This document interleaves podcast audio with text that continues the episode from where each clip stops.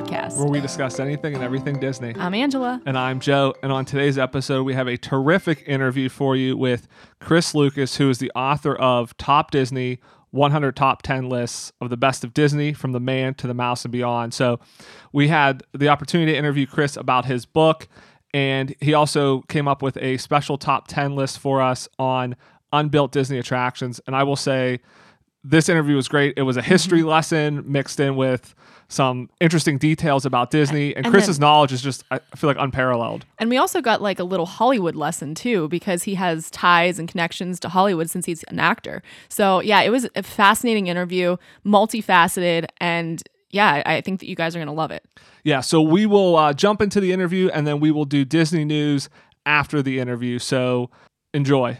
Today on the podcast, we're happy to be joined by Chris Lucas, who is author of Top Disney 100 Top 10 Lists of the Best of Disney from the Man to the Mouse and Beyond. Chris, thanks for joining us today. No, thank you for having me. So uh, this is a, a really interesting book. I mean, 100 top 10 lists on Disney. You have everything from 10 uh, quotes from Walt to the you know top 10 animators and Imagineers. Uh, you know, really extensive. I guess my first question is, what made you decide to put together such a comprehensive list about Disney? It it actually started these my background. I'm an actor. It's what I do for a living. So uh, when Walt's birthday was approaching, his hundredth birthday, was 2001. I, I wanted to put together sort of a, a one man show where I'd play Walt Disney and I'd go around the country and kind of tell his life story as Walt. So I was doing all this research, reading hundreds of books and going to the archives and doing all this great stuff. And I, I did come up with the show and it was successful, but part of it, you know, was nagging at me. So this needs to be a book somehow. If I can figure out a way, and, and when you set out to write a book, because I believe everybody's got a book in them, so you, you've got something you could write about. But one of the things you need to ask yourself, because the audience will never buy it, is what can I say about the subject, or how can I present it in a way that hasn't been done before. So with Disney, that's a tough proposition because there's so many books out there. So what I did, and and it took me 20 years to do this almost, was to kind of compile it in a series of top 10 lists. And I didn't set out to do this, but it turned out to be, as I was writing, it turned out to be a chronological, like, walk through the history of Disney where you look at some of the lists and you connect the dots to list later on. You go, oh, I see why this movie did that because of what happened here. And uh, again, it wasn't my intention in the beginning, but it turned out to be a happy little coincidence. And the way it is laid out, I think that's a, a perfect description of it. Like you said, it's kind of a history of it, and you don't really go through the list of trying to like rank them. You know, you're not trying to say, "Oh, this one's better than the other." It's kind of these are the top ten things, and you, you even mentioned you try to do it chronologically. So, you know, one of the lists is important places in Walt's life, which I think is really interesting because, I mean, one that's just interesting to see, you know, kind of Walt's upbringing, but you know, if you wanted to travel to some of those places, you know, you could do that as a fan of Disney and it, of his life. Um, it's kind of a guidebook as well. And and that was part of you know people always ask me what's my favorite chapter and it's hard it's like picking your favorite kid but uh, th- that chapter the one about Walt is the one that I really uh, because I love his life so much and obviously I researched so much about it but to me that's the core of everything Disney if you understand where he came from and what influenced him and what made him tick then everything you you start to look at all of Disney and go, oh, I get it. I know why Main Street looks like that, and I know why you know Tomorrowland feels like this, and why some of the movies are. It all ties together with this one man and his vision and what he brought upon the world. That's awesome. So, would, what would you say is the most interesting thing that you learned? Well, that's a good question. A lot of uh, a, a lot of my most interesting stuff in the book came from talking to his daughter Diane and his son-in-law, uh, because you know it's great to read books about somebody, but when you get to sit down with their family member and talk to them and and hear firsthand what it was like to live in that house, and his son-in-law Ron Miller, who just passed away uh, recently, about a year or two ago, was uh, he was the most important to this book because he he was not only Walt's son-in-law, but he took over Disney. Uh, Walt was grooming him to be the man that took over. So uh, he gave me the perspective not only as a family member, but as the business side. What was what was going on behind the scenes, and uh, you know, a lot of people. Some of the the myths about Walt is that he hated sequels, which is not true. Walt loved sequels, and and if he, if if he saw money in something, he would do it. But at the time, you know, movies that we didn't have home video and there was no cable, so movies could be released every seven years. Like Snow White could come out of, and they would make money on it. So there was no reason to make a sequel because you could just keep putting the same movie out over and over and over again and making a whole bunch of money on something that was already made. So uh, that's why you didn't see many of those. And the second thing. Um, which today, and this came from Ron Miller, a lot of people say, oh, uh, you know, if Walt were alive, he wouldn't be making these kind of movies or he wouldn't have bought up all these properties. And Ron said, you have to understand, it was the 1960s. Walt A didn't have the money to buy up a whole bunch of other properties. He could have if he wanted. He did buy Zorro. He bought Mary Poppins. He bought Winnie the Pooh. He bought Peter Pan. So it happened back then. And B, uh, it was again a different world where he couldn't make movies. He watched To Kill a Mockingbird, for instance. They sat down and watched it together, and Walt was in tears and said, "I would love to make a movie like this, but people just won't accept Disney." Making movies, so it took a while. Ron Miller was the guy that started Touchstone Pictures and got them moving to that direction. But even after Walt died, they were sticking with that same formula of silly family comedy and not really, you know, while everybody else was making Star Wars and Jaws and Superman and Close Encounters, they weren't moving in that direction. So they almost got left behind. But thank goodness it changed. So yeah, talking to the family members is probably the best thing that happened in the creation of this book. Now that you you mentioned you said that it you know talking to them gave you a lot of insight and we we do a, a series called disney decade and it really brings to light a lot of the changes that ron miller put like made for the disney company. And then we even talked about how some of the choices that he made were seemed a little strange or a little out there but that makes so much more sense now thinking of it uh, in the light that maybe that was something that he was trying to do because that was something that walt had wanted so You know, it's yeah. you, we can never say, and people always ask, what would Walt do now? With the, remember, he died in 1966, and the world essentially 1968, 69 started changing in a million ways, politically, financially, economically, uh, the women's rights movement. So a lot of you know, it's not, it's a different world than he lived in. So who knows what he would have done? But Ron Miller at least had an idea and was trying to get Disney. It took a, he f- had to fight a lot to get it there, but and then they fired him once it started happening. They got rid of him and brought in Michael Eisner. So uh, you know he he was the guy who really did want to get it to where Walt had imagined, but never got there. Yeah, and I think that's you, you know you hear a lot of people like one of the knocks on Disney now, especially on the theme parks, is uh, oh Walt would have never done this, Walt would have never done that. They're changing too much stuff, or there's too many new things here. They're not keeping all the classics. And I mean, I think to your point, people don't remember Walt had a lot of ideas and he wanted to do a lot of things. I mean, you know, a quote Walt always said is Disneyland's never going to be finished. It's always going to be changing.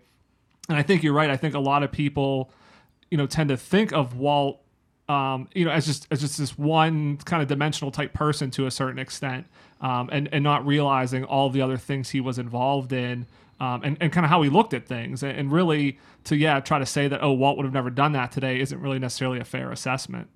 Well, one one of the things when I do the one person show about Walt, the the uh, it's uh, the conceit of the show is that he's he's at this press conference in Florida where he's announcing his Florida project. So it gives him an opportunity. He's talking about his life and how he got there, but the the final act is him with a big chart behind him, which is taken from real life, where Walt is pointing to it, and it's a map of what he wants his Florida project, and a lot of that that act is talking about how he's building a city and this industry is going to go here and we're going to build this factory here and we're going to have a sports arena. And one of the things people always say to me is, why aren't you talking about theme parks? And they don't realize that Walt, by the end of his life, had really, you know, okay, I been there, done that with theme parks that he moved on. He wanted to build a brand new city, but that never happened. So even Walt was moving, you know, he might, if he had lived into the 70s, who knows, you know, theme parks would have still been there, but he would have, his focus would have been on something complete. He would have changed the world in another way. Yeah, that that's fascinating. Are you still doing the one man play? I I do. I have been obviously this year with everything that's been going on. We haven't done it, but I, I because I was writing this book and a couple of other projects, I kind of scaled back a little bit, and I was on a couple of TV shows for a while, so it, it hampered me moving around and doing it. But I, I was hoping to get back to it this year because a lot of uh, libraries and museums are having me come and talk about the book. So I, I done the show while promoting the book. So hopefully, fingers crossed, next year I'll, I'll get back around to doing it.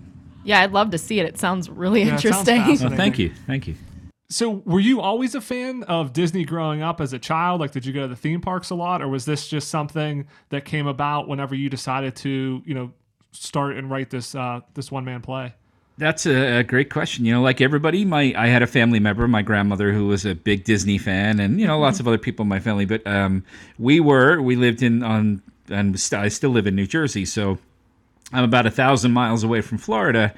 And today, that's you know, if I want to take my boys there, a plane ride, not that expensive. Where I can drive for 18 hours, get there. And but back in the 70s, when I grew up, that wasn't the case. It was really super expensive to get your whole family down. So we couldn't afford to get to the theme park. So uh, that's another thing where people always say, "Oh, the prices of Disney and Walt would be outraged."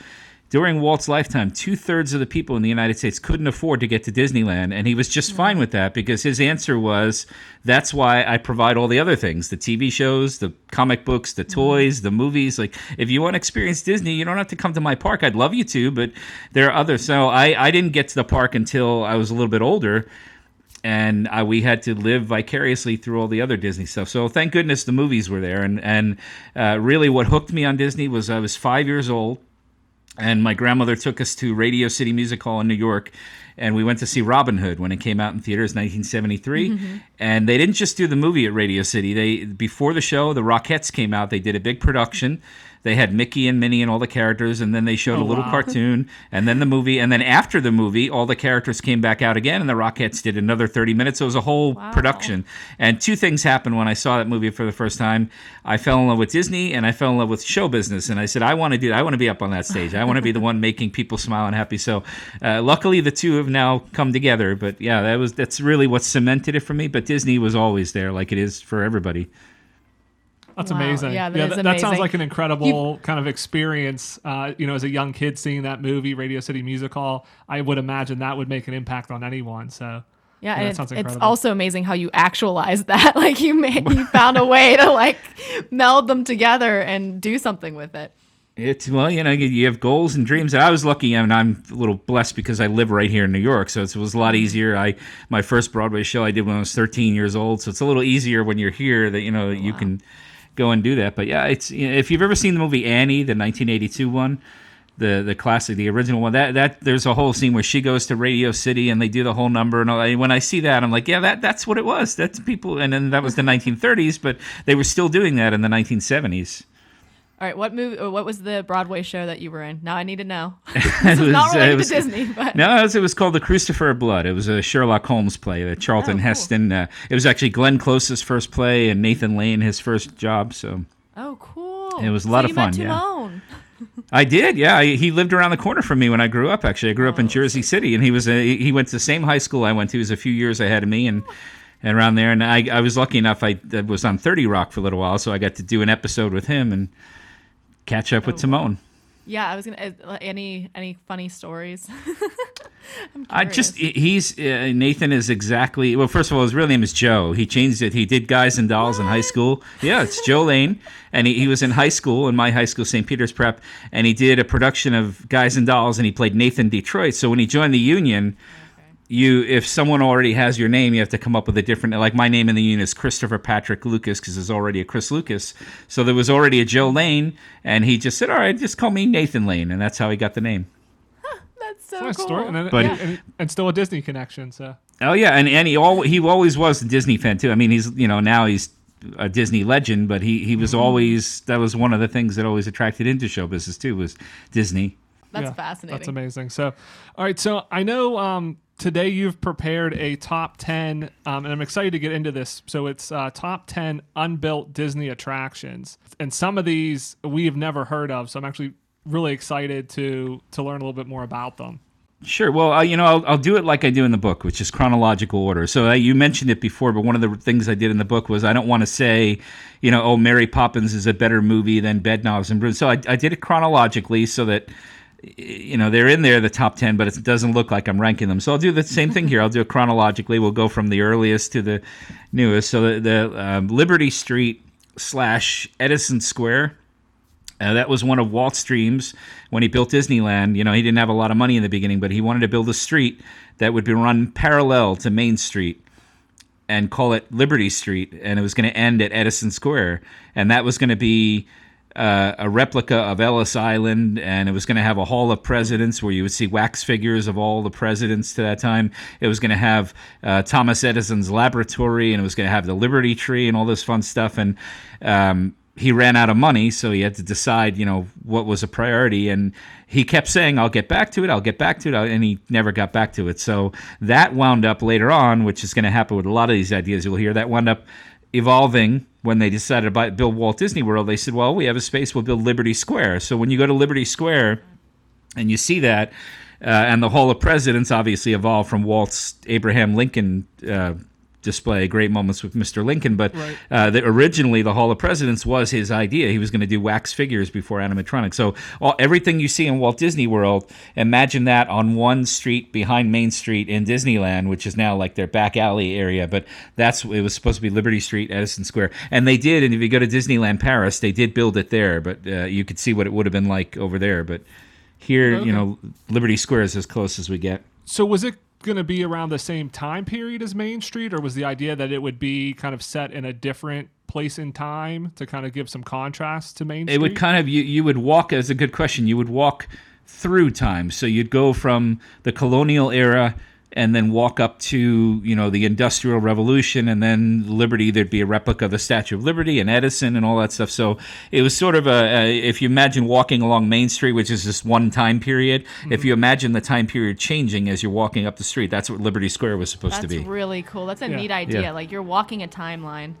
That's and really and cool. that's in Disneyland Paris. That's what they have. I I forget what they call it, and it's on both sides of the street. Where you, because Main Street USA in Paris doesn't work because they just you know it means a lot to us, but Main Street USA wouldn't work over in Europe. So they built what people want to think of as American history, kind of like a little mini. As you walk through, you get an idea what our history was like. So um, yeah, you could see it if you go there, but here it was never built as the way Walt, Walt wanted it to.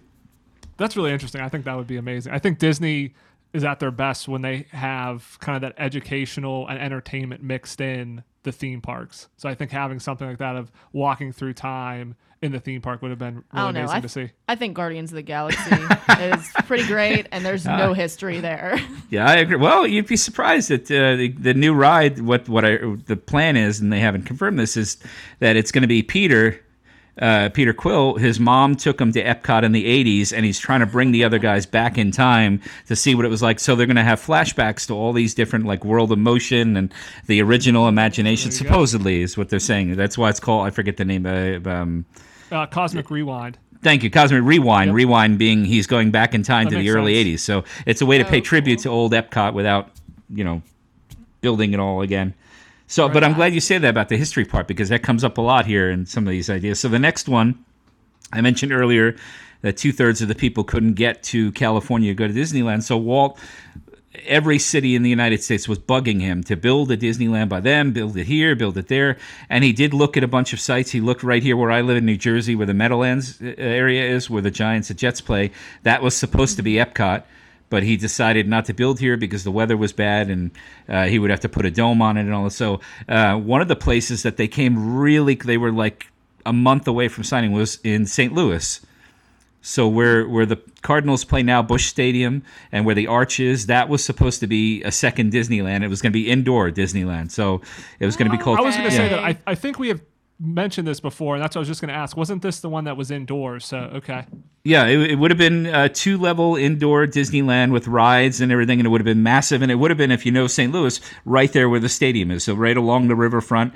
And uh, the arch came later. I don't know if they still would have built the arch, but it would have been in that area, and it would have paid tribute to Lewis and Clark and a lot of the, you know, obviously the Mississippi River history. So, and there would have been a big steamboat there that you could have gone on and off. So uh, Walt had that idea and for a variety of reasons, weather being one of them, and money and another one. It was never built, and one of the rumors, never been confirmed, is that he was sitting with August Busch, the guy that ran, you know, the, ran St. Louis, the Busch Brewery.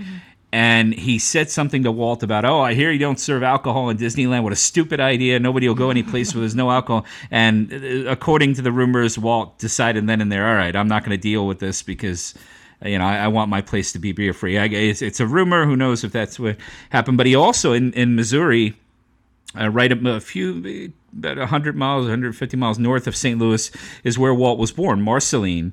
And his farm. If you ever get a chance, it's it's a great Disney attraction that's not rides or anything. You get to go visit his actual farm, the barn where he grew up, the tree that he used to sit under as a kid and draw and all that. And they have all those stuff is still there. There's a big museum right in the railroad depot where he used to sit and watch the trains go by. So that town invited him and Roy back in the 1950s, and he bought property there. They were going to build a theme park based on farming and it was going to be like farming USA and all that, and that never came. But so Missouri had a lot of stuff he wanted to build there and never got around to it. I'm trying to figure out how that would work.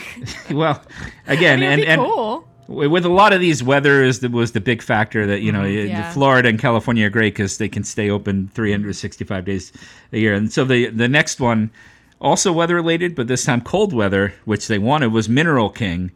Uh, which is in the Sierra Mountains of California, and Walt Disney in 1960 they hired him to do the Winter Olympics, and he is the man. Walt Disney invented the opening ceremony, the closing. So they had never done that before, where everybody marches wow. through I the stadium. that. Yeah, that was his idea. amazing. And the torch, there had been torches used before, but he it was his idea to light the torch in Greece and then carry it thousands of miles and have it run through towns and people pass it to each other. That was you know, he was all about spectacle and entertainment. So he designed that. And he also had his costume department come up with costumes and designs for every country. And now the countries do it themselves, but all of that was Walt Disney. So So that He- was just started in the you said 1960. 1960, yeah, 60 years ago. Yeah, it was the 1960 Wow. Winter Olympics. no so idea.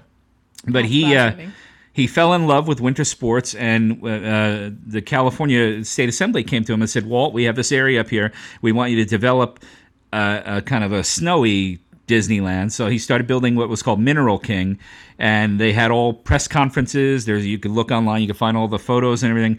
And they were going to build a resort with skiing and everything else. And one of the things, Marc Davis, who was one of his great creators, who an Imagineer and also animator who did uh, Pirates of the Caribbean and uh, Haunted Mansion, all these other great rides he came up with this idea well if we're in the mountains why don't we have people welcomed by these bears? And they'll be like a country music group and they'll sing country music and they'll you know you go oh, around the resort. So he came up with the country bear jamboree which was going to be the highlight of this thing and it was going to be a ride that you would go through and the bears would take you through and then you'd wind up seeing it was going to be like a chuck e. Cheese dinner theater that sort of thing with the bears.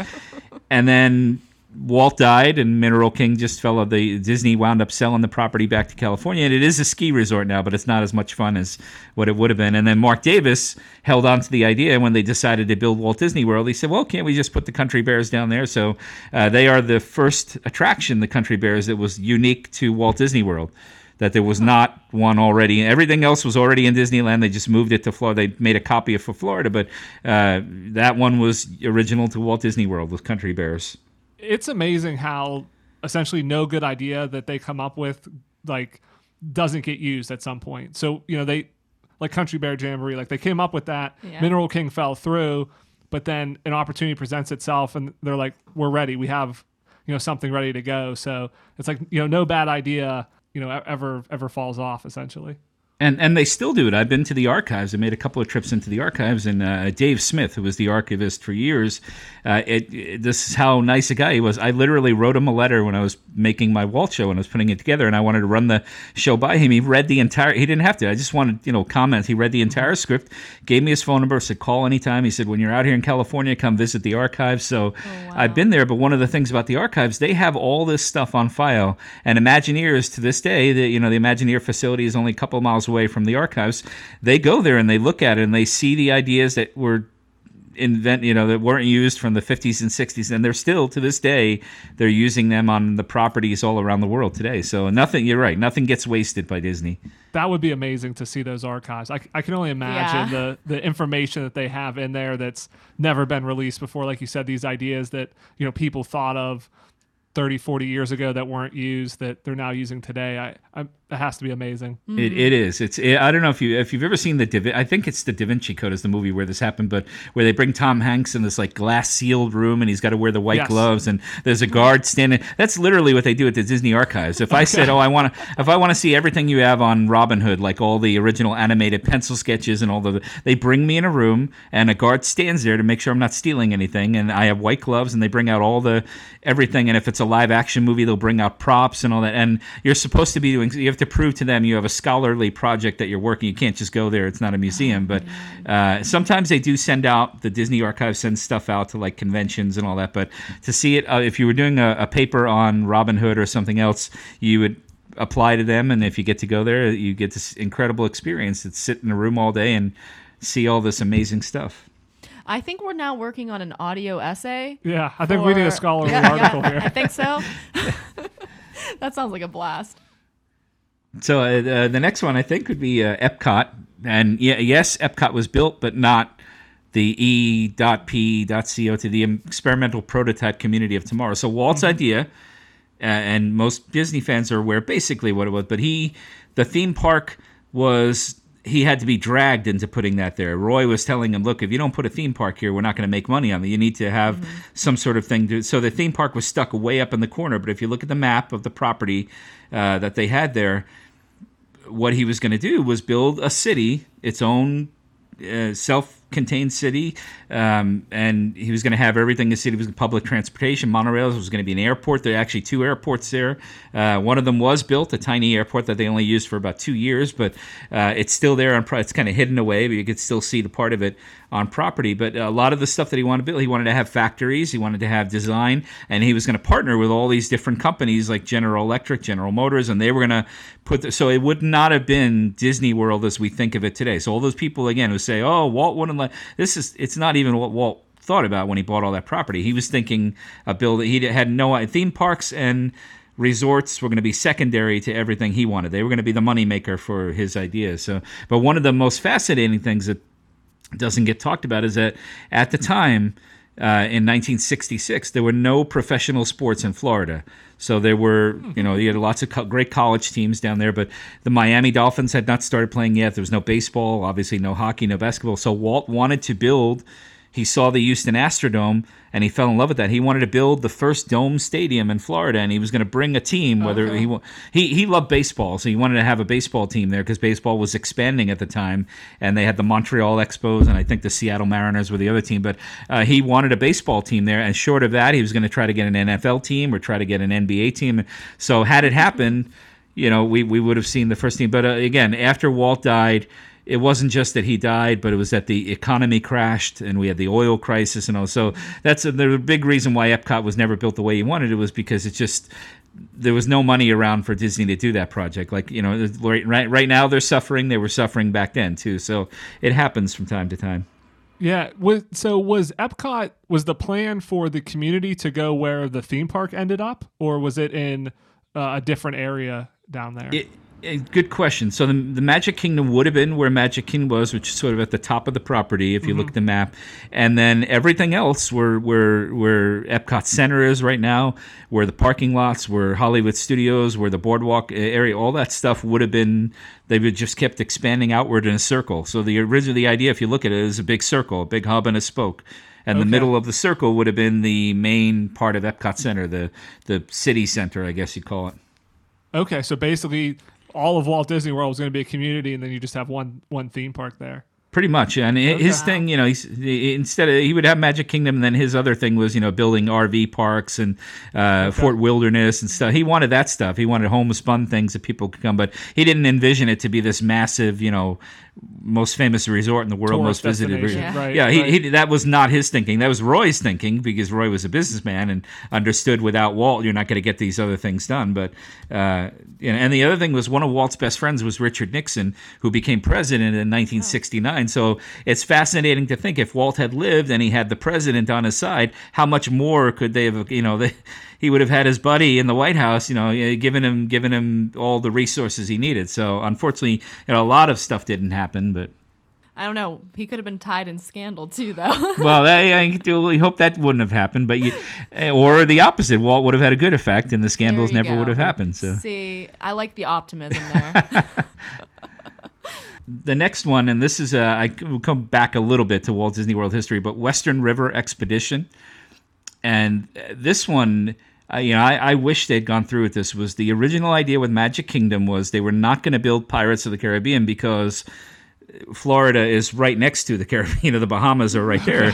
and most people, if you've ever been to the Bahamas, everywhere you go there, every little island has a pirate museum because, and they, and especially since the movies have come, come out, they're all capitalizing on pirates and pirate tours and all that stuff. Right. And uh, rightfully so because a lot of it happened there. So um, the original idea with Walt Disney World was instead of pirates, they were going to build a, a frontier area and they were going to have Adventureland, but it would have been just the Jungle Cruise and a couple of other little things. And that corner where Pirates is now, where it curves around and you sort of abruptly wind up in Frontierland, that was going to be the Western River Expedition, which was going to be two things.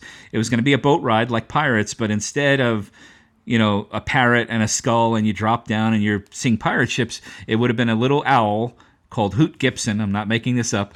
Uh, the plans are all again. Marc Marc Davis, the same guy who designed Country Bear Jamboree, designed this, and you would have gone through.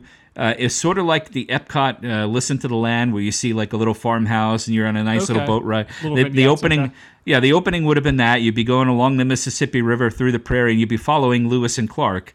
And then you wind up going down a waterfall, and you're in the middle of a cowboy gunfight, and uh, you, then you wind up on the plains, and you wind up meeting Native Americans, and it ends at the Pacific Ocean, and you've wound up, you know, you made it to where you needed to get to go, and then you come back around. So it would have been a lot of uh, cowboys, a lot of Native Americans, a lot of that stuff that you know, the Western mythology built in with Little House on the Prairie sort of stuff, all mixed together.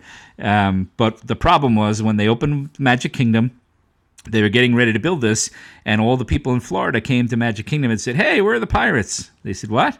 They said, Oh, "We've been watching, we've been watching Disney's TV show, and he's got this cool ride with pirates." And all. And they said, "Well, we didn't think you wanted the pirates."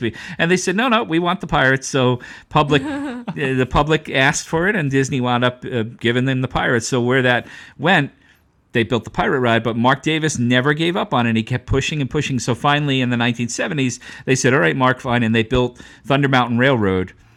And his idea with Thunder Mountain Railroad, he said, well, yeah, he wanted a water ride, and he got that later with Splash Mountain, but uh, he wanted an outdoor water ride to go around this railroad that had a, he wanted two rides in one. And they said, we'll give you parts of it. So when you go through Thunder Mountain, you do see some of the things like a mining expedition and Native Americans on, you know, on the shoreline and stuff like that. But it's not exact. It would have been a dark ride. It would have been an indoor. It would have been Pirates of the Caribbean just with a cowboy theme. So Okay. uh, Western, what became Frontierland and everything you see there now is what would have been this big Western River expedition. That would have been really interesting. A, a- An interesting spin on on pirates to have it uh, frontier western themed. And and you know have it, been neat to ma- see. it made sense because like I said, if you're in Florida, why would you want to see you know be like having it's a mistake Disney made with California Adventure. They built the theme park about California in California. Mm-hmm. California, right. So uh, people were saying, well, what is you know why would we go see a theme park about our own state in Cal? it made no sense, and that's why it failed in the beginning. So um, the same Yeah, thing with Florida. And it fits in with Adventureland and Frontierland right there. I think. Right, it would have been a natural. Yeah, it would have Yeah. been. And again, if you look now, the way Pirates is situated, it's outside of Adventureland. So really, if you pay attention, Right. it, it you're really actually in Frontierland. You're behind the Country Bear Jamboree, and they kind of they dress up a little bit so you don't notice, but you're actually you stepped over into Frontierland when you go Mm-hmm. to Pirates of the Caribbean. So um, the other one that and this one is I, I wish they had built this and you know it is it's the everybody laments the great movie ride which Yeah. is my my second favorite ride of all time behind the haunted mansion so uh, but uh, the muppets originally before jim henson died they were going to play a bigger part in the disney mgm studios so jim, jim henson died in 1990 30 years ago so just after the theme park opened. So they did get to do the Muppet Vision 3D, but the other area, the other part of that area, they were going to build the Great Muppet Movie Ride, which would have been the Muppets taking you through a history of Hollywood, but parodies of all the like the Muppets playing out scenes from Casablanca and Frankenstein and all these other. And again, you could look the plans are online, you find uh, images. And when Jim Henson died. And Disney couldn't finish off the purchase of the Muppets, which they were planning to do back then. They eventually did, but back then uh, it never came to fruition. So the family just canceled it. But it would have been a tongue-in-cheek, very silly replica of the Great Movie Ride, and it would have had a Muppet theme. So Unfortunately, the been Mu- great. it Yeah, would have been, and and the, the Disney keeps struggling with the Muppets. They're trying, God bless them. They keep you know trying to get the Muppets relevant again, but audiences for some reason are just not catching on. Or they, you know, there's obviously my generation still loves the old Muppet Show, and I'll always love the Muppets. But they today's generation, there's just not that same passion. So hopefully one, and I hope they never get rid of Muppet Vision 3D, or if they do, they update it and they don't just destroy the whole thing. But uh, it is very when you look at that movie, it's still very 1990, and you know the Jim mm-hmm. Henson. It was his last thing that he did, so that's part of the reason why it's still there. But if they do decide to bring the Muppets back in a big way, hopefully that area of the park they can maybe not do that ride, but something similar to it. They have a new Muppet Show on Disney Plus, so I, I think you're right. They're, they they keep trying mm-hmm. to, to They bring do, the yeah. Muppets back. Yeah, I- I- I mean, yeah, and this eventually is- something hits. I, Yeah. think then yeah, you, you could see a big. Th- This is off the topic, but I think if they return to the original formula, it's what worked. You know, do a little variety show in a theater where Kermit's trying to run the show, and uh, you know they try to make Kermit hip and edgy. He's not. Kermit's like Mickey Mouse. He's you know he's Yeah. Mickey Mouse. He's Superman. He's the Boy Scout, and everybody around him gets to be crazy. But anyway, that's a whole different show to talk about them. Up. But uh, one there, there's a, a sort of it's not on my list, but it's a side thing to that. I don't know if you're aware that Tower of Terror. Do you know who originally designed that? What it was supposed to be? No. Mel Brooks. It was going to be the. Oh, It was wow, going to be okay. Mel Brooks Hollywood Hotel, and it would have been like a funny, tongue-in-cheek. It would have been based on Young Frankenstein, Frankenstein? That's what I was just and ask. Okay. and High Anxiety, and a lot of his movies, and even a little bit of Blazing Saddles, where you would go through the same thing. You'd ride an elevator, it would drop you, but instead of seeing Twilight Zone stuff, it was going to be uh, Mel Brooks stuff, Brooks. and they had. They they tried, and again, the plans are online. You could find them, but uh, they just never, because of of rights issues with Gene Wilder and other people that they couldn't work out, they just never got, and they decided to go a different direction. But the idea for a haunted hotel came from Mel Brooks. It was his idea that they just adapted. So he got a nice check for it, and still talks about it. But uh, it it never came to what he wanted it to be. Oh man, that would have been then- really cool. It would have been again, and it would go with the theme of Holly. You know, they, now they're more of a Hollywood theme, but in the beginning it was sort of, you know, it was sort of backstage tours. But this would have added the Muppets and that, and then the other one that really would have done it, which they never built, was a dark ride. It was going to be called Dick Tracy's Crime Stoppers, and it was literally going to be based on the the Warren Beatty movie, and you would get in a, a vehicle, a police car, and it was going to be a dark ride where you'd just be eh, kind of like Mr. Toads, but amped up a thousand degrees, and you, you'd have all the villains shooting at you, and you'd be shooting back. It was going to be also uh, one of the interactive, like Buzz Lightyear or Toy Story Mania. Mm-hmm. You'd be shooting back, and it was going to spin around and all this stuff, and they had big plans for it. They were getting ready to build it, and then Dick Tracy flopped in the theaters, and mm. the toys didn't sell, and people, the so you know, adults said that it was too edgy for the kids or too violent, and, and it just never worked out. But they did have a Dick Tracy stage show for a while there, and then when that movie came out, uh, which was nineteen.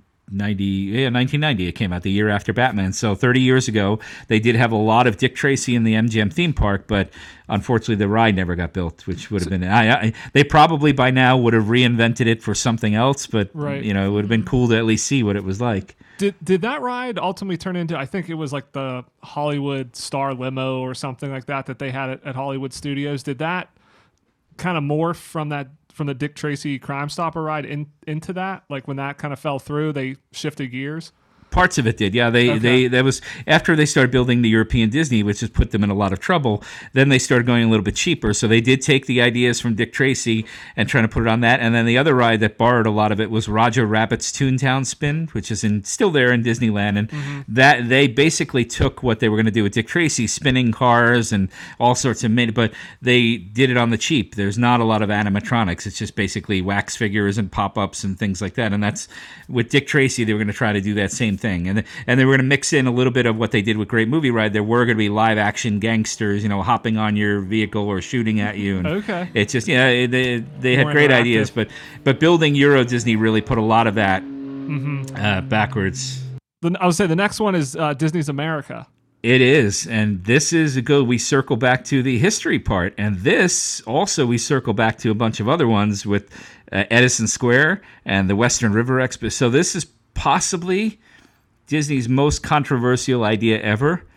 Uh, and it wasn't they that were going to build in Virginia. It was. It was 1992. They were going to build it in uh, a place near Haymarket, Virginia. They they bought. They even bought the land, And then people around there found out about it, and the argument they made was, well, it's too close to Manassas and that Civil War battleground, and too many people will be coming here. And it's Holy Land, and you can't develop on it. But those people were influential people, like David McCullough, uh, the Pulitzer Prize winning author, and lots of people that had a lot of money and a lot of influence, and were able to bend the ears of politicians. And uh, Disney was not able to build there because of so much pressure. And they said, you can't build on this sacred property. And as soon as Disney sold the property back, all those people that complained about it, they bought the property. And now there's a Walmart and there's a bunch of condo developments Oh, and there's parking lots. And there's, so it was just about, we don't want Disney here. We don't care, you know, we don't want, and it would have done well because, you know, for me, that would have been about four hours away. So I could, you know, that's a weekend trip. It's uh, all that stuff. And so they, they looked at that. They said Washington, D.C., Philadelphia, Boston, New York, even people coming up from Florida. They would have had a lot of people from Ohio, from Indiana would have driven there, you know, not that far away. But uh, unfortunately, but the other thing that and they were going to have it was going to be like Disney World, where you'd come in and the main hub was going to be uh, sort of an American mountain like Mount Rushmore, kind of drawing you to the middle. And they were going to have an industrial revolution era. They were going to have the farming land like Walt wanted to build in Marceline. That was going to be used there. They were going to have Thomas Edison's laboratory, New York streets, which they wound up having in other places as well. But the one that you know they're they look back and go, "Whew, we're glad we didn't do this." They were going to have a southern area, and they were going to have a southern plantation, and they were going to oh, Okay. exactly, yeah. So you, you see, I mean, is Splash Mountain is doesn't even take place on a plantation, but the movie did. So even there, you know, now in today's Right. age, you, you just can't go. Even if you're doing it with the right intentions or you're trying to do the right thing, there was no way Disney could have won that argument. So Right. um, that was one of their idea. They literally were going to have a working plantation, and they were going to show what life was like, and they were going to try to delicately tell the story of what happened there. But um, you know, in their Disney way, like they do with the American Adventure and other movies, where they sort of gloss over, they get it in there, but it's it's done in a happy way rather than getting to the gritty. So. Uh, every think they're kind of looking back now and saying, "Well, we're glad we didn't get into that whole mess because Yeah. anything about American history now, people would be scrutinizing every single little detail of that park." So, um, but that's the one that, again in our time that that was an original idea. It, they took some of old Walt's old stuff, but it wasn't an idea that Walt had. It was they were going to build, you know, their own. And uh, also European Disney had a lot to do with that too. When Euro Disney or whatever, the Disneyland Paris, when that failed, then they kind of again didn't have the resources to Yeah, build all stopped the a lot theme of parks. Yeah. Yeah, Yeah. so it, and and it did for a while. It kind of killed the Disney's '90s. Uh, it was supposed to be the decade of Disney, and they did for a while, for about five years, and then it fell off a cliff. like all of their villains in the 90s. They all fell off of cliffs. Every Uh, like almost everyone falls to their death. There's like two or three that don't. That's But- a good point. Yeah, look at that. Yeah. We That's we a did a whole- whole series where we li- we watched all of them and I was like I didn't realize how many of these villains fall to their deaths. It's insane. Well, you know, it's an easy way to kill a villain without Exactly. scaring children. Like, Yeah. oh, there you go, they're going off. You know, like Wiley Coyote. You just see the little puff of dust in the distance, and you get the idea. That's... Yeah. Speaking of dark, that leads to, to the next one, which is Beastly Kingdom. Which uh, the last big project for Disney in the '90s was, of course, Animal Kingdom. And if you Mm-hmm. look at, it's still there. Look at their original logo, and you'll see, I believe, an elephant, a giraffe, and all animals. You go, oh, I know that animal. And then at the end, you see a dinosaur, and then there's like a winged dragon creature. You're like, what? What is that? So now they shoehorn Pandora in there, and you go, oh, okay, that's the you know creatures from Pandora. But Right. originally for years, for decades, people were like, what is that doing there? But what they were going to do, what became Camp Mini Mickey and what's now uh, the world of Avatar, was going to be Beastly Kingdom, and they were going to build this whole area with dinosaur with uh, I'm sorry, not dino, dragons, and it was gonna you know like Game of Thrones. It was gonna they were gonna go that whole medieval route, and there was gonna be things about Poseidon and mythology and all that. And then Disney ran out of money and they cut back and they said we're still building animal kingdom but we're going to focus more on the african part and on the the safari. And it really the, when it opened there was barely anything there for people to do and it was sort of a half day park and you'd take the safari and there was no expedition everest or all those other things. So uh, they let it fall apart. But what happened to them was all those designers that they let go they wound up going other places and they moved over to Universal, some of them, and you wound up having their area in Islands of Adventure, which came a little bit later, where you had Poseidon and mythology okay. and the dueling dragons ride and all that. And now a lot of that is Harry Potter. They just converted that to, but the uh, the Harry Potter dueling dragons ride for a while was originally just dueling dragons, and it was an idea that was stolen literally from Disney, where they were going to have two roller coasters running at the same time, coming very close to each other, and that's what they did in, in Universal. So uh, I think even now that's gone. That's where they put the Hagrid ride now, the new Yes, ride there. But did, yeah. uh, but that all that Beastly Kingdom wound up being built, but just not at Disney. It wound up being built over at Islands of Adventure. Didn't Animal Kingdom have a, a unicorn in it for a while? Because I, I believe I there was a ride that was going to have a unicorn, and I feel like that they actually made that unicorn. It's like sitting in a storage unit somewhere or something. They did, yeah. That was going to be part of Beastly Kingdom. There was going to be like what what became Camp Mini Mickey was going to be a little camp for kids, and Beastly the unicorn. I don't know if it was a carousel or was it some other simple ride that they were going to have. You know, kids riding on mythical, happy creatures, not scary dragons and all. So uh, they did. A- Imagineering again in the archives. They have a whole warehouse with all these things that were built that you know never got like a Lucky the dinosaur, which was the first walk around animatronic figure with nobody. Like it was, it was done by computers, and WALL-E was another one wow, that they built, but it was so heavy. But uh, and they tried them for a while, but the heat in Florida, and it was like the the garbage can push that would go around. Same thing. Um, but they were they were animatronic figures that went on. Now I think Beaker rides around with Doctor Honeydew on the bicycle uh, in Epcot the two Muppets, but th- that was one of the things that we're going to do was have creatures wandering around the Beastly Kingdom too, and never happened, Oh, unfortunately. wow. Yeah, unfortunate. All right, so, so this last one I'm really excited about because I really want to hear what this one's about. So a Godzilla train. Yes, well, so originally when they built Epcot and they built the the World Showcase, uh, the myth that a lot of people have is that the countries built those land. That's not true.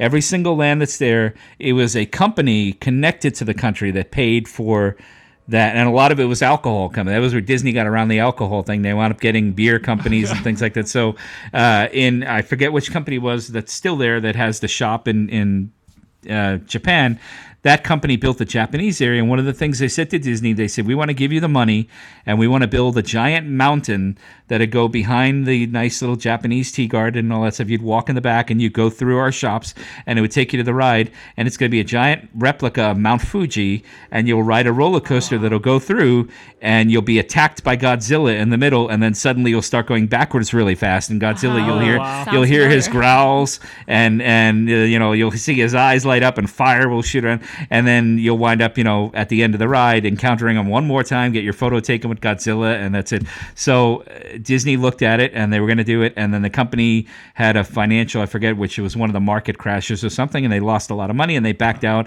and they asked Disney to take it on and Disney said look we're not going to put money into that if we don't you know if it's your idea we want to do our own thing. So uh, you said it sounds familiar right Very. yeah, exactly. So they said, "Hey, we have all this land over in Animal Kingdom, and a lot of people are saying it's a half day park and there's nothing to do, and we didn't build Dueling Dragons, so they wound up. Expedition Everest was this version of the Godzilla ride, and uh, they wound up building it there. And the Yeti is their own. You know, they don't have to pay. And that was the other thing. Disney, if they did the ride, would have to pay Toho, the people that own Godzilla. For the rights, even if they decided to make it a generic, you know, you couldn't get away. It's gonna, it's Godzilla. People would still call it Godzilla. So they decided to make their own ride and make it a, you know, generic Yeti, abominable snowman, that all that. But that's where it came from. It was really supposed to be in Japan, right behind the Japanese pavilion. There you would have seen Mount Fuji rising up. I'm glad we got that ride in some form.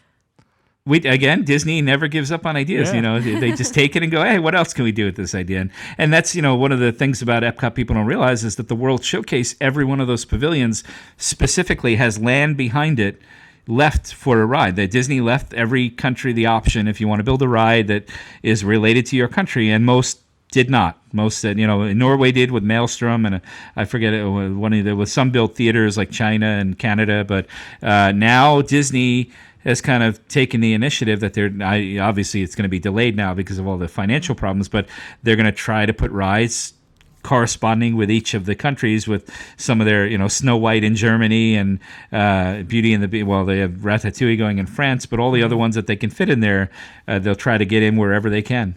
I feel like that park is going to be rough once they finally do that because uh, everyone already wants to go there just for the food.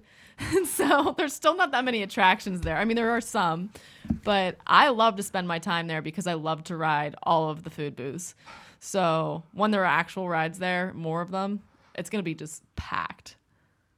They're going to have a great cleanup crew there, though, because people are going to be drinking all day and then going on these wild rides. So they'll have to make sure they're ready for that. But yeah, I agree. You know, and, and also for children, a lot of that was the knock on Epcot for Yeah. years. I was just watching a Disney uh, uh, Simpsons episode on Disney Plus, and it was a joke about it. You know, the most boring park in the world, or the kids were like, "Oh, we have to go to Epcot." Oh no, because it was seen as boring. So now you know, you get a couple of rides there with familiar characters, and hopefully it, it, it increases the the excitement for people going there. Yeah, and I'm sure Disney's kicking themselves that they didn't get the Godzilla ride paid for because I think Everest cost them like a hundred million dollars or something like that. So Yeah.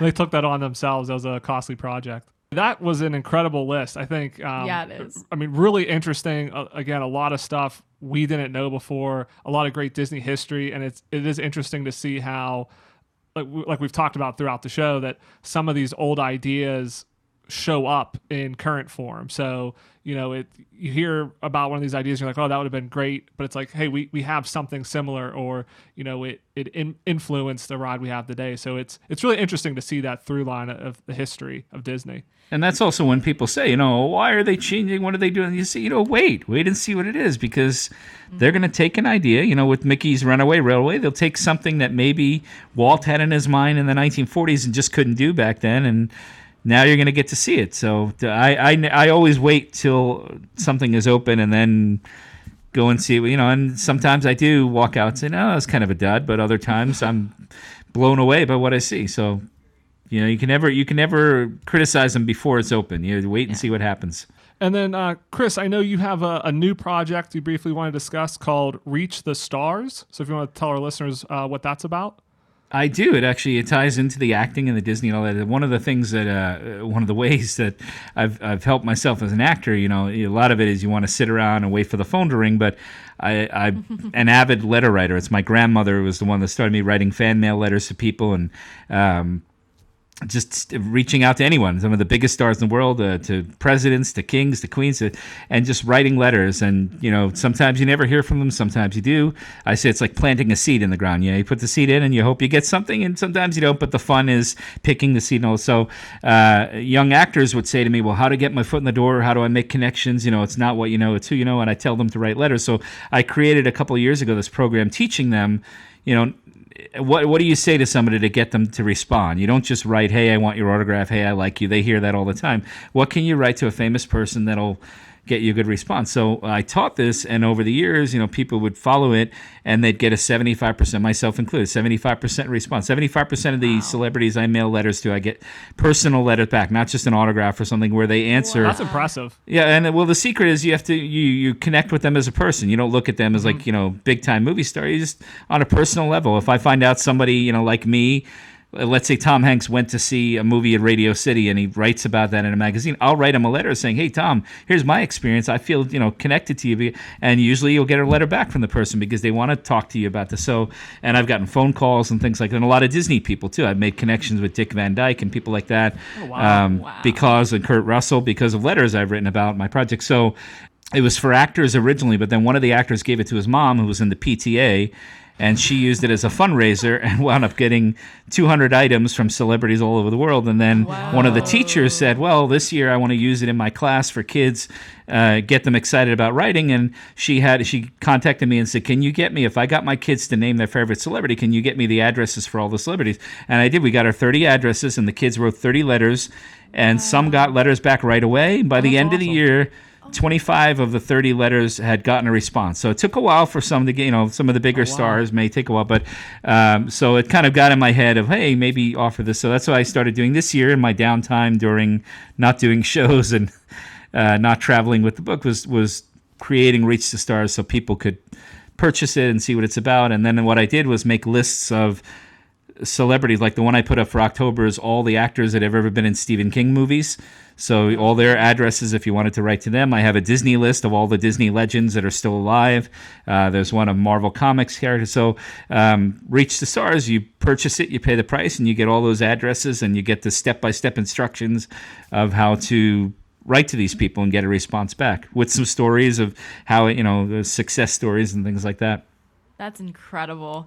It blows my mind to see how innovative like educators are. Like that is so smart of that teacher to that you mentioned to, to have used it in that way. and Um, she she uh, like I never would have thought of that, but she was she No. tur- and she said the kids were more excited about writing than any writing project she's ever done because they were writing to you know their favorite, their Taylor Swift or whoever it was that they were you know they wanted to let that person know how they felt. And Yeah. they the the idea that they could reach out, they just gave them, you know, made them excited to do it. And they did research or the so it was a kind of combination, not just writing, of all the skills, communications, research, reading, writing, all that stuff mm-hmm. kind of came into play. Yeah, well, I know the light bulb has gone off in my head. So. and and it's also it's an inexpensive hobby. So you know, it, you, for the cost of a stamp, you send something in the mail, and a couple of weeks later, or a month later, or even a few days later, you'll you'll get something back, or a phone call, or, or anything. So uh, it's yeah, it's been my newest project, and luckily, you know, people have been responding well to it. That's great. If Yeah. if people are interested, where can they go uh, to sign up? Sure, you can go to the website. It's uh, reachthestarsprogram.com. And uh, right now, if you put in the code SALE, S A L E, where it says coupon code, it's only $13 for the whole thing. oh, wow. Okay, and we will put a link in, in the uh, show notes as well. So if anybody Oh, great. wants Yeah, check thank you. Um, and then if if people want to uh, follow you, learn more about you, um, where can they do? So do you have a website, social media, or anything? Uh, social media, yes, Chris Lucas actor on social media, but also the uh, there's a top Disney page on social media that uh, you can find. It's linked to the book, and every day we post something. They're kind of like what we did here. I put top ten lists or you know information. Uh, once a week, I'll put information about a Disney movie, stuff you didn't know about that movie, and every Friday it's about a different star. That like I, we just this past week did Jim Varney the the guy who played Ernest, because people don't realize three of the four of the Ernest movies were Disney movies, and you know Okay. obviously he did he did the voice of uh, Slinky Dog and Toy Story and a couple of other Okay. things, and he passed away sadly at 50 years old, very young man. But uh, so this weekend was about him too. So when you go on the page Top Disney on Facebook, uh, you can see a lot of that on there as well. Those are that's the best place to find it. Great. And again, the book is Top Disney 100 Top 10 Lists of the Best of Disney from the Man to the Mouse and Beyond. Uh, Chris, this was uh, a great episode, very enlightening. Uh, Yeah. Really appreciate it. Uh, thank you so much again. Oh, thank you. I, I appreciate you having me on. It's always nice to talk to fellow Disney fans. I just want to thank Chris again for the interview. It was awesome. And make sure to check out his book. So now we're going to roll on into the news. And this week, most of our news pertains to Disney Plus. It does. There's there's a lot of Disney Plus news. So Disney had their quarterly earnings call, and so we got actually a lot of information out of Bob Chapek. So a lot of it was around Disney Plus. Uh, a quick note before on Dis- before we get to Di- Disney Plus though. Uh, Bob Chapek did announce that the parks are at 35% capacity now. So, Right. so they bumped capacity up a little bit. And he mentioned that part of that is due to increase in ride capacity. So there have been reports that they've added plexiglass to a number of the rides to be able to include uh, multiple families. So, like Rise of the Resistance, for instance, they're only letting one family on per car. Now that they have plexiglass, they can have two. So, they say that's why they've increased it. So, I don't know when this went into effect, um, Yeah. but maybe it has been for the past few weeks. But it looks like you know capacity is up a little bit. Yeah. On Disney Plus news, I, I think one really surprising piece is that they announced with within a year. So this is Disney Plus's uh, one year anniversary. It's hard to believe that, but they have 73 million subscribers worldwide. Whoa. That's a lot. It is. It it's about I think half of what Netflix has, and you know Netflix has been around considerably longer, so they are definitely picking up steam uh, in terms of in terms of subscribers there, and that that kind of leads to the next point, and I think what is the most um, foretelling comment from the conference call, and that's kind of around the whole, you know, Mulan premium rental, Soul is free. Uh, Chapek was asked about that, and he essentially said, gave Soul out for free as almost like a Christmas present to subscribers. Like Yeah. they were pleased with how well Mulan did, but they realized, you know, part of it is also free content um, to people as well. So around the holidays, but I want to read this quote because I, I think this really goes to tell you where they're heading with Disney Plus. So uh, Chapek uh, is quoted as saying, "In terms of Soul, we also realize that part of the lifeblood of Disney Plus is is providing great content to the base level subscribers that are in there." And I want to emphasize those words base level. Yeah. It, it almost makes it seem like there's going to be another level here.